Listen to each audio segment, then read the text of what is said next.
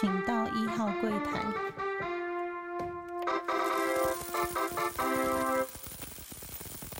大家好，欢迎收听初一十五，我是主持人 Q&A。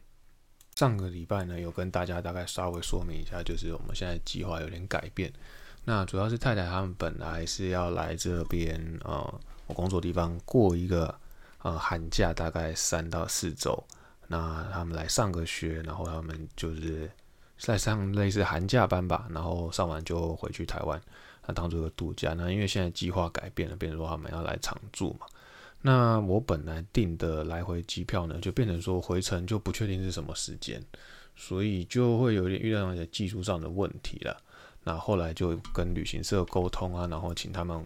改成先单程机票，然后后面如果有回台湾的话，我们比较知道说，诶，双程机票的时间点会存在哪里，然后会落在哪里这样子。那前几集也有跟大家分享。就是我在订机票的时候，其实像太太他们这种机票，我都会透过旅行社来订。那这时候旅行社派上用场，就是要跟他改机票嘛，然后拜托他。那你也知道，就是其实改票啊，我们名义上很简单，或是网络上自己改一改很简单。但是他如果要收那种手续费啊，或者是说呃退费啊，就是会有很多很多的名目，然后各式各样的状况。那还好，这次透过旅行社，他知道我们的状况是因为就是家人就是出了状况，然后整个计划改变嘛，那他就有向我们要了呃像符文啊，或者是呃岳母的证明这样子，然后呃再去做一个申请。那有一些费用可以帮我们减的，就帮我们减，因为是特殊状况。那其实一般人不太会知道这些信息，像我之前也从来都不知道可以这样子弄，因为这种事情毕竟不是时常发生的。那透过旅行社的话，他们就会帮你该做的服务，他都会做。那当然，他退票，他一定会收手续费，不然他会白做工，很辛苦。那这我都能理解。那也很谢谢我们的旅行社的好伙伴来帮我们搞定这件事情。那经过一番折腾呢，因为我们就是还有开公司的发票嘛，然后公司发票要怎么销啊，还有什么问题都还蛮多的。然后。因为是来回票，要变成说要刷退，刷退之后再改成单程，并不是很简单的是说啊，我就直接换就好了。就是其实他一定要刷一一刷退，然后再一购入。那一刷退一购入的情况之下，刷退要怎么刷退又是一门学问。那购入就很简单，购入就是我再再写一张信用卡授权书给他就好。但是比较麻烦就是说，可能呢你刷退的金额并不会马上拿到，可是他可能工工作天都需要三到四周。这是之前有刷退过，这我大概都知道，也能理解的。那就回到以前讲的，就是还好有找旅行社。不然自己搞这些啊，然后被扣一堆费用，你也只能吃闷亏，或者是说你也无从解释啊，你也不能就是要找谁，我都搞不清楚，可能要找客服吧。但是又在国外，你要打回去，呃，像假设我们比较常订的航空是呃不是台湾的航空的话，那你又要跟他讲英文还是讲当地的语言，都搞不清楚，所以这个是一门学问啊。那还好都有透过旅行社才搞定这些事情。其实最近呢，除了就是因为呃，廉价的到来嘛，所以呃，国外的就是那种圣诞节气氛会比较浓烈，有时候会有吃饭啊，一些聚餐比较多以外呢，啊，六日的部分大部分的花比较多的时间在把家里整理好。那如果为什么要整理好，就是因为太太他们要来了嘛，然后很多东西我之前都是用塑胶布然后包起来，或者是说小孩子他们棉被啊，或者是玩具啊，我就会先把它洗好，然后再用垃圾袋收起来。好处是说，他们来的时候，大概我就只要看一看，没有发霉，没有没有太脏，或者是什么，我就可以直接给他们拿出来用。那但是我习惯还是会再洗一次，就反正总之就是你要封起来之前，你一定要洗干净，它封起来之后才不会发霉嘛。那打开之后呢，如果你还是觉得因为封了一段时间，你还是怕有一些霉味，还可以再再再洗。但是至少确保说他们不会一直一直长灰尘，或者是确定会就是比较不会说有那种。污垢很久没有洗，洗不掉的那种感觉，所以通常都我都会做一些事前，他们就是从这边工作的地方离开，回到台湾之后，我都会先做这个动作。那相对他们这次从台湾要过来的时候，也会帮他们买了那种装潢用的塑胶布，然后跟我太太说，你最后就是把床，然后跟把柜子包起来，回去才不会一大层灰尘，然后会很难处理这样子。那我觉得这个塑胶布对我来讲，在这几。在这几年这样来来去去的情况之下，还蛮重要的啦。那也帮助还蛮大。那我就是在家里开始洗他们的棉被啊，或者说床单啊，然后衣服的话，他们的衣服这次我我回去的时候才从台湾带一些来，所以那衣服其实都是洗好的。然后他们的衣服就是呃，之前我都有先把他们洗干净，然后又晒干，然后再把它收到衣柜里面，所以原则上也不太会有什么灰尘的问题。主要是吊在外面的外套，像我太太她也有些衣服是吊着的，我就会先先洗一轮，然后等他们快来的时候，就是到下个月大概接近月中的时候，再把他们可能比较贴近身的东西，就是贴身的东西再洗一次。然后就是这个是日常啊，但是我还是很想要早上都会原则上都还会去运动嘛，去健身房然后做一做运动，然后呃在下午再去打篮球。那先讲健身房这一段，就是因为回去台湾也。大概两周，就是前前后后加起来大概两周没有运动了，那所以啊肌肉衰退的很快，那加上很累，然后三餐也不太正常，就是这一个整个月以来，从不论是回台湾还是回台湾之前，三餐就开始不太正常，所以也瘦了一些，然后变成说，当然你在没有固定运动的情况之下，又没有饮正常饮食，其实那个肌肉的量会掉很快。所以我在健身房这边就是开始用踩个循序渐进，就是说我开始也不会做高强度，然后时间也不会太长，就是可能大概都是三十分钟到四十分钟而已。之前都做到一个小一个小时这样一个一个半小时，但现在就是说三四十分钟，然后把它分多次一点，就是一个一周大概三天，然后一次的时间就会比较短，然后强度就不会那么强，然后慢慢把那个就是激励性训练上来，才有办法再去做其他后面再增加重量的突破。那但是呢，体格还是一样很很瘦弱了，看起来很瘦弱了。那真的是就是没办法，我觉得这有部分是天生，在一部分是说，哦，饮食也是真的不是太正常，所以造成说你要把自己练得很大只啊，或者是什么把自己练宽，就其实都很难。但是我觉得算就是健康就好，就是保持一定的运动量，然后每每天要流流汗、排排毒就好。那下午的打球呢，就是一样，就是都是很开心的打球，不论是几个人，反正只要场上有人就开始打，那都是很开心。只是说，哦，现在假期他们晚上也都不太开灯，因为大家就是啊，晚上大家就让大家休息嘛，然后也不要让那些公家部门的人还要来开灯啊，然后还要接电线，然后大家很晚回家。其实这季节就是要让大家回家团聚的时候，所以像我们这种呃，现目前状况是一个人的情况之下，就会比较。显得太疗效，就是说比较寂寞啊，或者什么比较没有人陪这样子。当然不是说要有人陪啊，就是说，嗯，比较你大家都回家了嘛，那你就是默默的摸摸彼此回家。那那回家，我说现在就是还是可以整理啊，或是说呃录音啊，或者做很多事情，是实际上是还是蛮忙的，蛮多事情可以做的。那太太太太呢也开始就是给我预告、警告、预告，对，就说你现在就好好珍惜啊，等下我们。呃，回去那个你上班的地方了之后呢，你就没有办法再像现在这样想要去打球呢就去打球，想要去健身房就健身房。但健身房我找到一个办法，就是有问一下当地，他们就说：“哎，你可以带小朋友来。”上一次有说，所以健身房倒还不是问题。现在是打篮球这件事情，我在跟大家讲说，嗯，最近有点变得很喜欢，就是从普通只是运动啊，然后现在变成还蛮喜欢这个活动，然后甚至也带了球鞋，买了球裤。那你说突然要不打了，话，这些东西要怎么办？所以 不好意思，那可能还是会找一个可能呃其中一个下午啦，然后跟太太看看怎么商量，然后一个小时，要么就他们去逛逛街，我打完球一个小时之后去接他们，或者是说一个小时之后带他们去哪里吃饭，然后他们去晃一晃这样子，那也得到这样子，希望能够争取到。能够持续运动，那比如说不是说我一定要一定要运动，而是说，呃，前一阵子其实他们一开始还在这边的时候，就会觉得说，就是完全没有时间运动嘛，然后自己就会回到说上次提到，嗯，大概有三四年、四五年的时间，自己的身体都没有去运动，然后有点机器会老旧。那现在就是时常的运动，觉得自己呃可能活力也回来了，大家都说，诶，稍微看起来年轻一点点。啊，反正老就是事实，不是我要追求年轻，而是说你可以继续在有这种体力啊，然后可以比较健康的情况之下，可以面对未来更多的挑战呢。所以我觉得把呃健康的本钱储存下来，这个问题是比较重要的。所以太太有警告呢，我也很珍惜现在时光，也觉得他很辛苦，然后嗯互相配合，再看看以后大家怎么调整，或者是说他可以去呃，在他在煮饭的时候，然后小朋友看看书，然后刚好趁他煮饭的时候，我刚好去呃运动一个小时。反正就每一周看怎么样状况，然后能运动就运动，然后也因为运动的关系可以认识当地的朋友，然后大家彼此有个照应也比较好。那接下来就跟大家分享一下呢产业分析的部分啊，今天要分享的产业呢，其实跟银行还蛮息息相关的，就还蛮常会接触到的。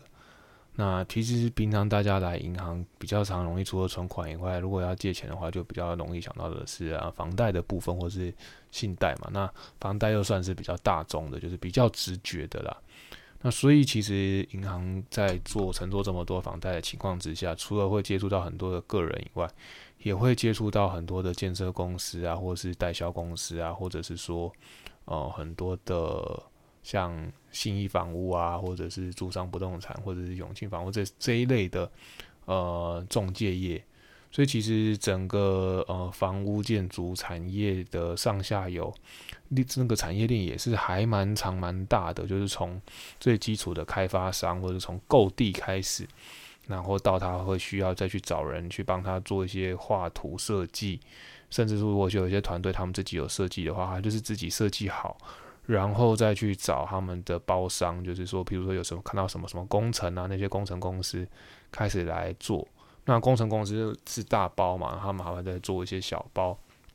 譬如说，他们不不是那么擅长水电工程，那水电工程就会包给别人。然后瓷砖他们也会包给别人。那其实说真的，这些开发公司，他们譬如说他地基有挖，专门挖地基的啊，然后灌水泥、灌浆的，会有专门灌浆的绑。绑 T I 就是那种绑钢筋的啊，或是有专门的公司，所以其实那个环节都还蛮多的，然后又还蛮专业的。那开发商，然后呃包商，那最后的话，你就会快要完工了之后，你就会有，比如说有专门的代书啊，或者这些代书的人去帮他做设定，或者做那个地牌门牌啊的分割。那最快要做完成之前，他们必须要拿到呃。建筑许可是一开始就拿嘛，然后他会有拿到实照跟土地分割的那个权状，然后分割完之后，他们才可以就是有一些呢会在还没盖之前就找代销公司去做代销，就是还没先售后建，那先建后售的也有，那就是要看那个包建商的那个财力啊，或者包商的财力。那有一些比较厉害，就是说反正我就先盖好，盖好我再开始卖。那这这个风险就对于消费者来讲就会比较低。那你如果是先先售后件的话，就是说他可能会先需要收到一些定金，然后他确定这有有这些单子，他才知道要要盖几户才能，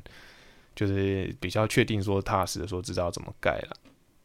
然后。然后在某一个程度上，他会通知你说：“哎，你可以来开始，我们已经就是主架构已经好，剩下清内内部的装潢，那你可以来挑你的客变，比如说你要挑一些厨具啊，你要挑一些什么浴缸啊，你要电灯要换啊，这个你在某一个时间点啊，建商都会在就是这种先售后建的建商就会在某个时间点通知你说，你要再加多少钱啊？要不要我们自己帮你弄，还是你自己全部都用自己的建筑师都都可以啊，设计师都可以。那呃，所以就是一开始你就会有一个代销公司，那代销公司它不一定是自己建商，或者通常建商他们都会再找另外一个公司啊，比如说什么大林，大林组是盖的，那他们就会找几家代销公司再去帮他们做销售。那当然就是销售公司也要赚嘛，所以那建商他们是赚他们建筑到销售的这一段，然后他们会在呃统包一个趴数给呃建商，就说我就是固定让你赚几趴。那这个他说是商业秘密，虽然说我们知道，但我们不会在这里给人家点破了。然后再来是，他当然还是会有配合的银行，在这个时候就要，比如说，我今天在期望跟代销公司配合，就是说你在销售的时候，如果可以透过银行帮你做一个助力的话，那当然对你的销售会比较顺利，因为。呃，购买者就是想要购物的人，他就不用担心说他的钱在哪边，他可以看房子看得很很很放心，因为你已经帮他找好银行。然后，通常银行也会在这种新的建案或是大型的建案会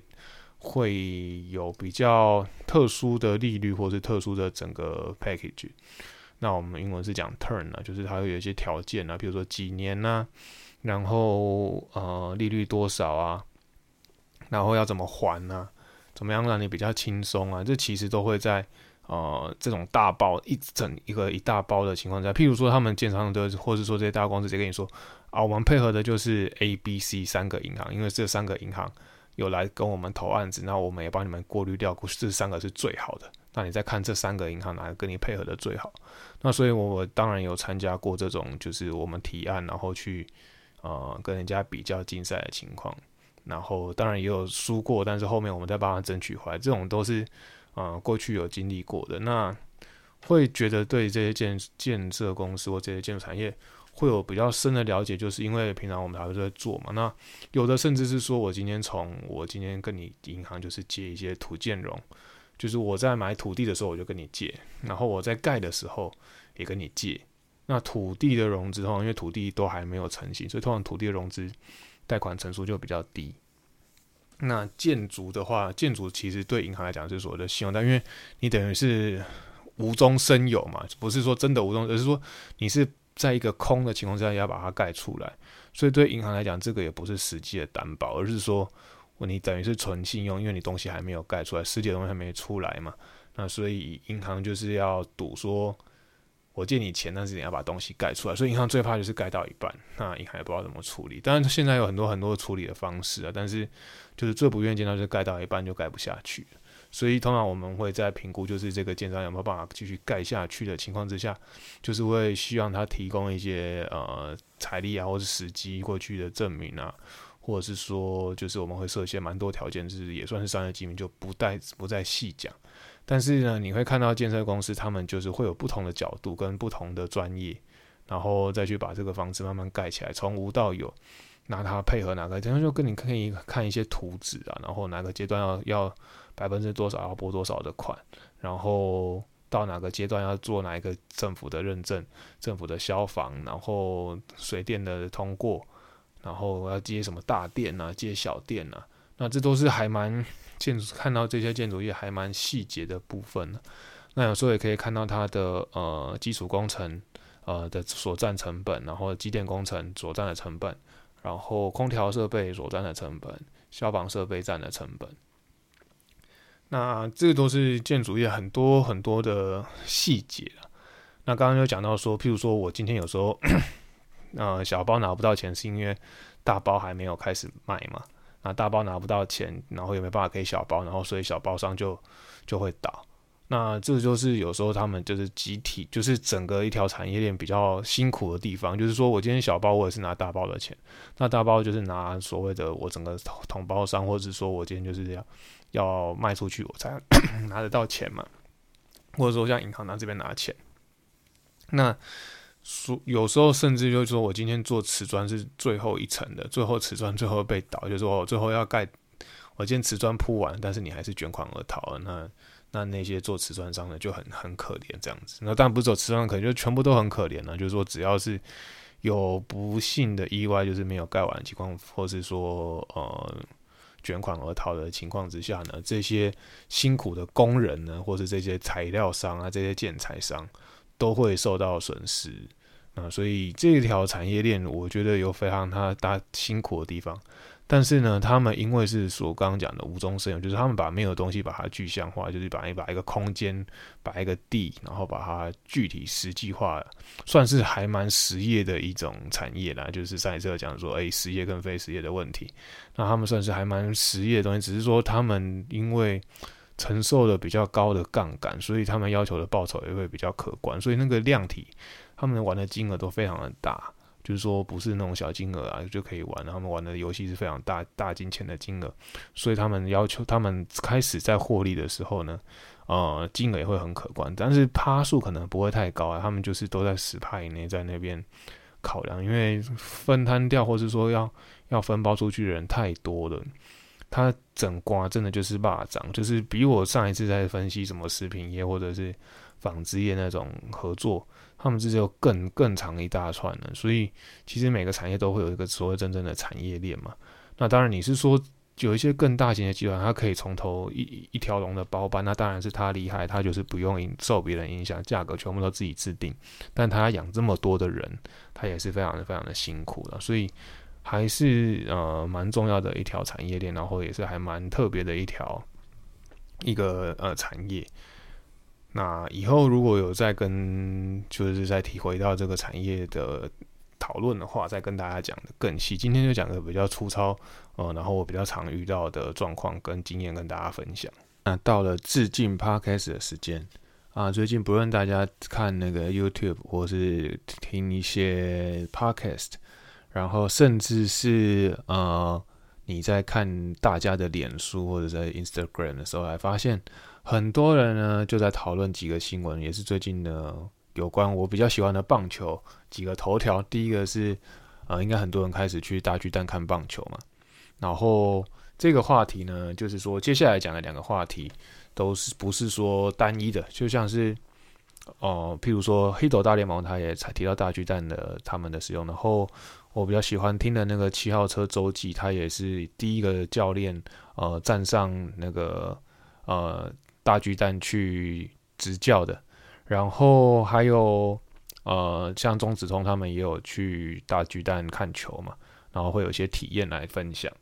然后另外呢，就会提到那个最近的那个七亿男大谷翔平。那这两个话题呢，为什么我会想要再跟大家讨论？是因为刚好回去台湾这段时间，有跟太太讨论这两个话题，他想不到都有兴趣，因为平常讲讲真的那种棒球的话题啊，大家都就是。有兴趣的会有兴趣啊，没兴趣真的就没有兴趣。但是第一个是大巨蛋，它在台北盖的非常非常的久嘛，然后不论是它的造型，反正就是带来了许多许多的争议。然后加上后来在开念的时候，比如说柱子太低啊，电视太小啊，或不管无论如何，那我跟我太太讨论的点是说，今天有空还是可以去看一看，就像那个士林那个新的那个艺术中心一样。呃，它就是一个很特别新型的建筑物嘛，然后还是值得去看一下。那 我就跟我太太讲说，小时候我去呃巨蛋的印象，就是我跟我哥还有我爸小时候呢，我们去过东京的巨蛋。那东京的巨蛋跟台北巨蛋，我想应该有点不太一样，因为我记得东京巨蛋它的屋顶可能是软壳的，就是说它不是真软，但是它必须它有一个有个压力存在，就是说。它里面必须要一直开着冷气，然后它会因为大气压力关系，所以它整个门一打开的时候呢，就好像那个气球在泄气一样，所以它一定有特殊的开门的方式。然后你一泄一泄压的时候，就会整个人就会被带出去。所以那种就是我们是在休赛季期间去参观，然后就是参加那种导览，然后带你去看整个巨蛋的结构啊，然后球员在哪边比赛啊，还有各式各样的介绍。然后我跟我爸。就是跟我哥就一起去参观这样子，然后做那个当地的 tour 导览。后来有一次也是，就是去东京后乐园去看棒球，就是看那个巨人对中日。哇，那门票真的是超级超级贵，那就是由我日本的那个阿北带我去看的。那我印象非常的深刻，然后也是真正参第一次看，应该不是第一次，第一次是我去看呃埼玉县的时候去看西武的比赛。那那次是我真的长大自助旅游之后呢。然后自己跑去看，就是阿北带我去看了一场棒球，就觉得很赞。然后就是日本人带你去看，然后跟你解说那个球员。然后当时中日因为，呃，中日龙其实跟跟西武一样，就跟台湾比较深的渊源，就是因为都有台湾的选手在里面嘛。然后在巨蛋看，然后又是曾经有去过的巨蛋，就是我们小时候的梦想，就是哇，可以可以，我们要打那种游戏的比赛啊，然后就喜欢在那个大巨蛋比赛，就觉得特别酷。那那个时候，日本可能也就只有这一颗就是室内型的球场。那当然，现在非常非常多。后后来很多很多都是室内的球场。那我觉得就是说，无论如何，它有没有什么争议什么，就是说，他已经完成了这个事实，然后也比了几场国际的赛事啊，也还蛮值得纪念的啦。所以我觉得还是能值得去看一下。所以跟我讨老婆讨论了一下这个话题，再回顾一下小时候呃对巨蛋的印象。那再来就是大谷翔平这个七亿男嘛，然后跟太太讨论的时候，他是想说哇，怎么可以世界上有人可以就是这么夸张？然后我哥就在旁边插嘴说：“你看嘛，小时候就应该让我去打棒球，因为他也是非常热爱棒球，甚至他有时说高中的时候他不要去念普通高中，他想要去念那种体育学校，然后希望可以就是一直打棒球。”那我当然是被我妈拒绝啊，因为他就是准备要念第一志愿的小孩，怎么可能让他去打棒球？就是以前传统的观念了。那对，就是题外话。但是你就是说我太太就是听到她的薪水啊这些东西，就是说她的人生，或者说她的呃整个成长背景，或者说甚至她也不不不真的可能也对钱没有那么的执着啊。然后讲一下这个人特别的人格特质，然后到底他有多厉害这样子。然后他对棒球其实也一窍不通，但是呃跟他讲到这些数字啊这些观念的时候，他就非常的呃有兴趣。那我觉得大谷上面最特别是说，他其实他在前几年，他等于是没有跟他的球队拿特特别多、特别多的薪水，就拿一个两百万、两百万美金的概念呢，就是说应该是呃比较出阶、比较入门的选手，就是说我今天不是最最 rookie 的呃选手，但是我可能也不到呃。就是每一天上场的选手的薪水啊，就大概两百万的话，就是可能不是每天都可以上场的选手的薪水，但是他却接受这样子的薪水。那他的呃很多大部分，他为什么大家签了七亿？那钱到底去哪里？就是说他都是在他甚至是离开球队，就是说呃十多年的约满了之后，才开始领这一些钱。那等于是说，他为了加入道奇队，然后让道奇这个球队呢。能够顺利的招揽到更多的选手，然后让他们拿冠军，他就是为了拿冠军，为了赢球这个目的而加入这个球队而已。然后甚至他连不惜把薪水延后支付，让球队可以有更多薪水空间去招聘更多的选手，更厉害的选手。这样的替球队想的一个选手，然后这么执着要赢的人，就是非常非常的特别。虽然说他已经强到就是。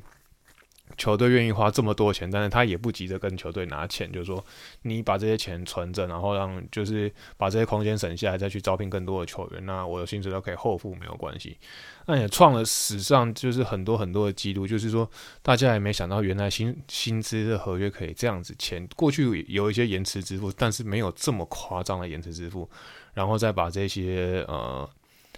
就是空间把它。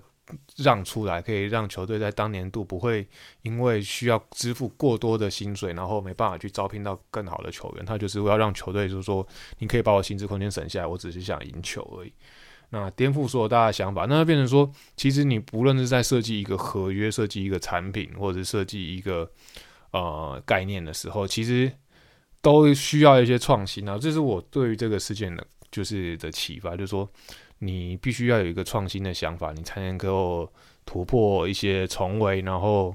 创造出就是人家意想不到的事情，然后达到你要的结果。我觉得就是在创意这部分真的是非常非常的重要，而不是说啊，他今天到底赢了什么突破新水？你看，如果其实也不是说其他球队花不起一样的钱，而是说你有没有满足到他的需求？他的需求真正到底是什么？因为像他这么强的选手，其实他。说真的，他好像不是像那些追求名利的选手，说我一定要怎么样，而是他心中真的就是想要赢球，所以刚好道奇队切中他的要害，然后让这个薪水延后付款，然后反而让他们呢顺利招聘到这么厉害的球员。到了认识世界单元，那刚好适逢年底啊，相信大家都会有不同的计划啊。过去呢，我跟我太太就是也跑遍大江南北的情况之下呢。其实我们很早就开始说计划，说，诶，我们今年跨年要去哪？因为，呃，从小到大可能比较常就看到就是台北一零一嘛，然后或者说就是去一些演唱会什么的，然后去倒数。其实到了我大学之后，可能就发现说，诶，这些意义到底在哪里？所以，他大学的时候就开始会想说要去不一样的地方。那，呃，年轻的时候，比如说曾经去南投啊，或者是去哪一些县市去做就是跨年的动作。那到了刚出社会呢，跟我哥哥他们也约过我们，诶，我们去香港跨年倒数，然后也就是看过香港那个他们的整个港区这样子放烟火，然后我们是从上而下看啊，在那个高楼上往下看，那也还是蛮特别的一个体验，主要是一群朋友们一起出出游的状况。那我觉得比较印象深刻，当然还是在纽约那几年的跨年。第一年呢，就是我太太有一个朋友从加州特别跑来找我们跨年，约我们要去时代广场跨年。那我们就是在那个 Times Square 要跨年的情况下，他又想了一个奇招。我觉得在美国生活过的人，就是特别一些奇招，不会光客就是在那边，呃，从下午三点四点开始包尿布在那边排队。那我们其实从前一天大家就看到说，巨马就慢慢架了起来。那我朋友很聪明，他就是在。呃时报广场的正中间，就是会有水晶球降落的附近呢，订了一家餐厅。那我们大概就订八点开始吃。那说真的，八点到十二点还有四个小时，你再吃再久，他呃那些餐厅在这个重要的时刻，他们还是讲求翻桌率，他也不可能让你吃太晚。所以呢，我们就想尽办法呢，一间餐厅接着一间餐厅，然后就让那些，因为其实，在纽约时报馆跨年的时候，它是会有真的会有剧嘛，把你架架开的，所以其实你要穿越那些人群，你也只能去照着一条一条街这样排队，然后看它开放到哪里，你就开始继续往那个地方去排。所以你要真的横跨或者是穿过去，几乎都是不可能的。当然，我朋友就很厉害，他就是因为在美国待的比我们还久嘛。那他就跟警察说：“哎，我们在这边吃饭，然后你看我这是订个机，我一定要进去。”那果真呢，警察就会把巨马这样子扯开，然后让你这样过去通行。那其实我们大概吃完饭还有十点多，大概还有一个多小时。那已经出餐厅了嘛，也就没辙啦。那你就只能继续的。呃，可能要去排队或什么，但是我朋友很厉害，他就是说，没关系，我们就这样慢慢在附近晃晃晃，就是说，假跟警察说，我们刚吃完，刚吃完还是要穿越那些巨嘛，总是要走出去嘛。但我们就假要走进去，假装不走进去，在这个情况之下呢，就到十二点倒数。虽然说我们没有在那个人潮的中间正中间，然后看到水晶球倒数就是往下降的状态，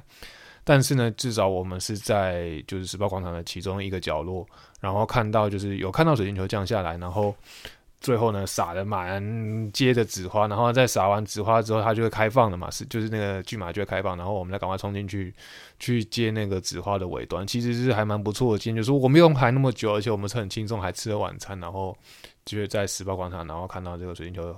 往下降，然后呃，就是那些粉色粉，就是那种像粉一样的那种纸花这样洒下来的那种感受。然后看到就是世界各国的人都在那边非常的疯狂，然后，呃，说真的，当天一定是很冷啊，就是大家都零下的那个状态。但是就是这些欧美人呢，为了漂亮而不惜，就是不怕冷，然后就在那冷的要死，但是还是穿的很短很辣这样子，就是为了跨年感受跨年的气氛。那我觉得就是他带我们这样的体验，我们觉得本来我们也觉得说我们不想观光客去参加这种活动。但是他想的这些奇招，让我们觉得说，哎，好像还蛮值得参加。然后我们听听他的计划，我们觉得很可行，所以我们也就跟着他去，那也得到了不错的回响。那我必须说，在这一次的，就是说在时报广场跨年，在 Times Square 跨年这件事情呢，其实啊，你看不到所谓的烟火。就是说现在的跨年，大家是比较直接的连接就是烟火嘛。那我必须说，时报广场是没有这件事情，Times Square 是没有烟火的。那所以第二年我们在纽约跨年的时候呢，我们就跑去了中央公园跨年。那我有看到，就是他也会有广告说，诶，我们中央公园有什么样什么样的活动，然后有演唱会，然后最后会有烟火。所以其实我们第二年是有参，就是我跟我太太两个人，但他我们两个人呢，隔一天就是要坐飞机回台湾，跨完年才回台湾。然后我们在参加跨跨年这个盛会的时候，我们是在。啊，听了一整个晚上的演唱会，然后吃吃东西，然后最后是在那边倒数，然后看到了很长很长的烟火。那大家都会为什么会对纽约烟火很有印象？其实纽约的烟火就是最盛大的，还是他们的国庆，就是 July Fourth，是在那个呃东河上面，就是会放那个烟火。那通常都是 Macy's 赞助，就是跟他们的呃感恩节的 Parade 一样，都是 Macy's 赞助的。啊，我不知道现在有没有换赞助商，就是经过多年，那呃纽约的那个 July Fourth 以后再跟大家分享，因为毕竟我嗯去了很多次，有不同的体验，然后也不同的角度、不同的方式去去参加这场盛会。那今天就先跟大家讲说我们在纽约。参加跨年的盛会，然后怎么参加的，然后有什么跟世界各地有什么不一样，然后跟一些小诀窍。如果你想要看烟火呢，记得就是参加演唱会，类似就比较像传台湾的方式的话，就记得去中央公园，或者是说呃到河岸旁边一些餐厅，会看起来比较漂比较漂亮的餐厅，可以感受一下跨年的气氛。那如果你真的要去时报广场，就可能要需要一些小配博啊，譬如说早一点订里面的饭店啊、餐厅啊，或是就反正有些人干脆就直接在那边住一晚。那这些餐这些饭店呢，如果是在里面饭店，他也会做一些 package 出来。然后如果说财力可以负担的话，可以运用这个方式，就是直接在饭店里面，然后喝个小酒，然后住在里面，然后看这个盛况啊。那只是另外有钱人的小撇步，但是这我从来没做过，因为我没有那么的有雄厚的财力。但是这些都是一些小撇步，可以跟大家分享。好，那这期节目到这边，希望大家会喜欢我们节目，那记得帮我们分享给你的朋友，然后帮我们按按五星吹捧哦，感谢大家，拜拜。